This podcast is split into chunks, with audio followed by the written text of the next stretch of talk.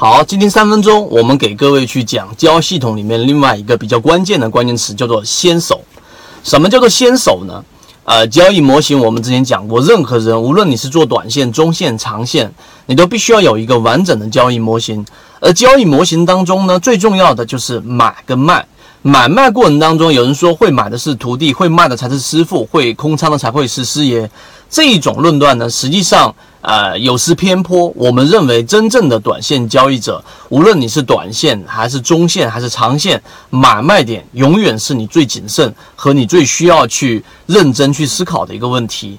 那么，实际上，今天我们从短线的这个角度去切入，真正的短线交易者，他们在看好的个股过程当中，在他买卖交易系统设置过程当中，最主要的是要把握一个先手。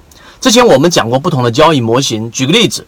当你想做波段性操操作的时候呢，上升回档，回档到智能辅助或者主力成本附近的时候，那么这个主力成本回档的乖离率啊，在百分之五或者百分之八以内，这种情况之下，你往往是占有先手的。虽然说你不一定买到最强势的个股，但是呢，你的操作基本上可以让你的成本低于我们所说的这一种啊，大部分散户的持股位置，这是第一种。第二种，如果作为短线，我们要在水下低吸。所谓的水下低吸是做打板或者说做短线的一种术语，是在这个均价线下方来进行一个低吸。那么，当它偏离均价线的幅度达到一定程度的时候，你自己设置一个乖离率，那么这种情况之下，就是我们所说的超卖。KDJ 的追值呢，实际上也会是做一种超卖跟超买的一种预期。但是呢，当这一种大盘没有问题的情况之下，或者说最近打贸易战、最近打一些利空消息的时候，当分时的 K 线快速的跳水。乖离于我们说黄色的均价线的时候，这种时候你就啊可以去理解背后的逻辑。短线的参与者大面积的因为恐慌割肉，这种时候就会有一个触底反弹。那么这种情况之下，你介入就会有一个先手。第三个打板的交易者呢，他们往往会以确定性作为一个重要的关键，他们是以低频小利润、高成功概率来作为他设计交易模型的原理。所以呢，他的先手实际上呢就是以打板。作为一个确定性，那么打板呢？它一般情况之下会在第二个板或者第一个板或者第三个板不同的板位进去。那么怎么样去设计好你的交易模型，让你每次打板的这种交易会成为先手呢？虽然说大家的成本都在这一个涨停板，但是有些人会打第二个板，有些人会打第三个板。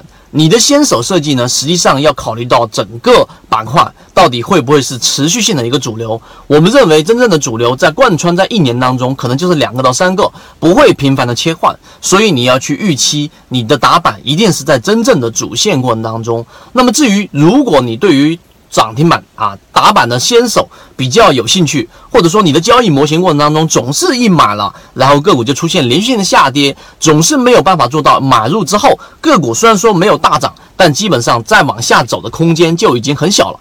如果你对于先手这个关键词有兴趣的话呢，你可以找到我们的完整版视频。完整版视频里面我们会公布在我们的公众号跟我们的朋友圈里面。你只需要回复“先手”这个关键词，我会把完整版的视频给各位啊发出来。但由于直播平台的原因，这几天只啊说到这么多啊，知道的人互相转告一下就可以了。好，各位再见。